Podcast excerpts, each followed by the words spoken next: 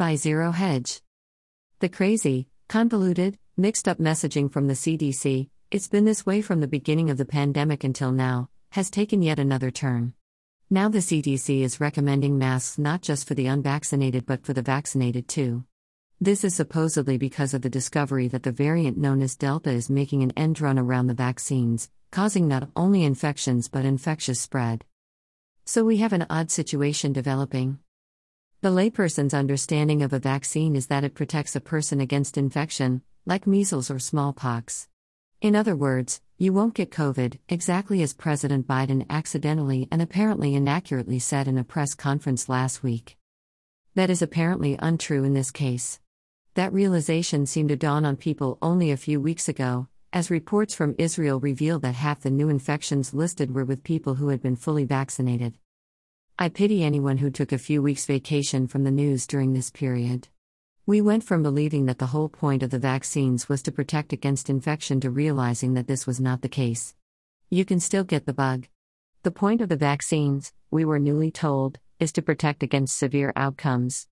Okay, that's reasonable enough, except that we know the demographics of severe outcomes, and hence the question presents itself why is the policy priority near universal vaccination? None of this makes sense, if you are still looking for policies to make sense, which you probably gave up on long ago. Now to the great mask conundrum. In May, Anthony Fauci showed up to a Senate hearing fully vaccinated but wearing a mask. Rand Paul led into him, claiming that this was absurd.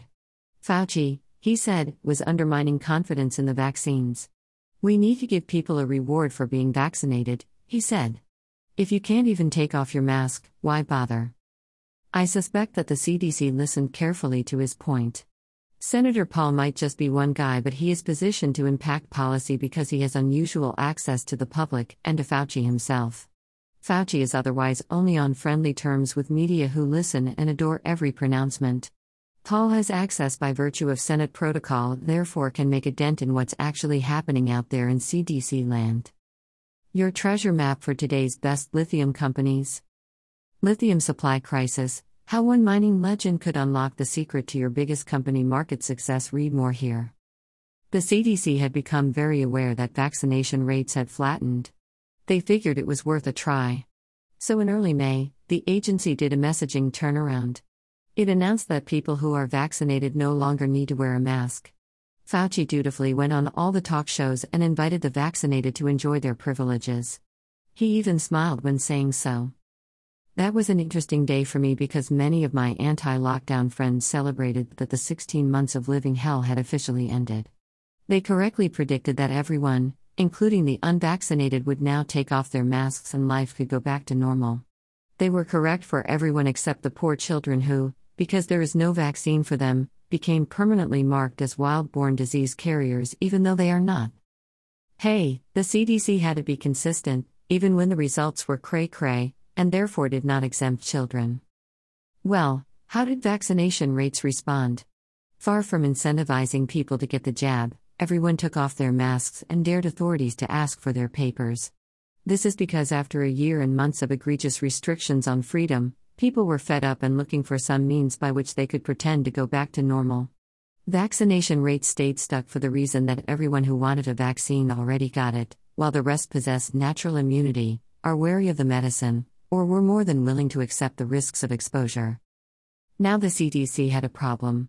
The great goal of a 70% rate among all people was elusive, and infuriating the pandemic planners who demanded this based on the pharmaceutical definition of herd immunity.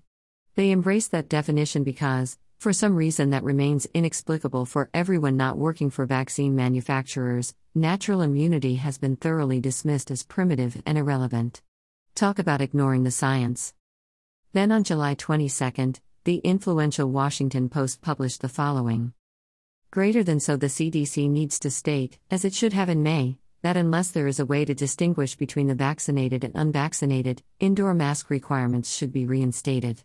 The Biden administration has done many things right during the pandemic, but it made a grave error with its premature return to normalcy. It must hit reset and issue new guidance that addresses the escalating infections, waning interest in vaccination, and unknowns of the Delta variant. If it doesn't, we could well be on our way to another national surge, and one that was entirely foreseen and entirely preventable. The CDC seems more easily led by op eds in political newspapers than actual scientific papers on the topic, of which there are many thousands now. They want digestible, clear instructions on what they should be doing. This piece in the Washington Post provided exactly that. Thus, did the CDC reverse itself yet again? But in doing so, it needed some rationale. This is when the agency jumped on the excuse of how the Delta variant often evades the vaccines, so therefore even the vaccinated need masks. It's not clear whether and to what extent the CDC realizes that it has just once again undermined public confidence in the vaccines. The horns of the dilemma are obvious to anyone who is watching this clown show unfold. If the CDC removes the mask guidance, people don't get vaccinated. If they add it back in, people have another excuse to avoid the jab. Masks in this case remain what they always were a tool to prod the public into compliance with other mandates and dictates, purely a symbol of fear and its unrelenting trigger. And with fear comes obedience. Maybe. Your treasure map for today's best lithium companies. Lithium supply crisis How one mining legend could unlock the secret to your biggest company market success. Learn more here. The real problem, conclude many, is this bogus freedom of choice. This is why there is more constant talk about vaccine mandates, and why NPR gets breathless with excitement at every new directive, from the Department of Veterans Affairs, for example, of new mandates. What they are really pushing for is a society wide mandate that would push the shot on everyone. Biden reportedly will impose this on the whole federal workforce. The Department of Justice has paved the way by issuing an opinion that such mandates are perfectly in keeping with the law. More mayors are backing the idea. The public is warmed up day by day to accept what two years ago would have universally been considered an Orwellian nightmare of passports and papers for access to regular life. It's completely un American in every way, and wholly unnecessary. It is further proof that once disease panic gets underway and governments use it to enhance their powers in shocking ways, it becomes extremely difficult to dial it back. Remember when only the conspiracy theorists said that the real goal was a passport and eventually a China style social credit score? At this point, anything is possible. The Biden administration can't even bring itself to lift Trump era restrictions on flights from Europe, even though every strain circulating there has long been circulating here. The default motive of exposure avoidance has completely spun out of control, holding even basic freedoms in the balance. Today, your human rights are wholly contingent on what the pandemic planners desire, whether it is stay at home orders, school closures, mask mandates, or compulsory jabs. What ultimately may be our saving grace here are the furious parents who have just been told that they must once again strap a cloth on the kids' faces this fall. These poor kids have been messed with enough as it is.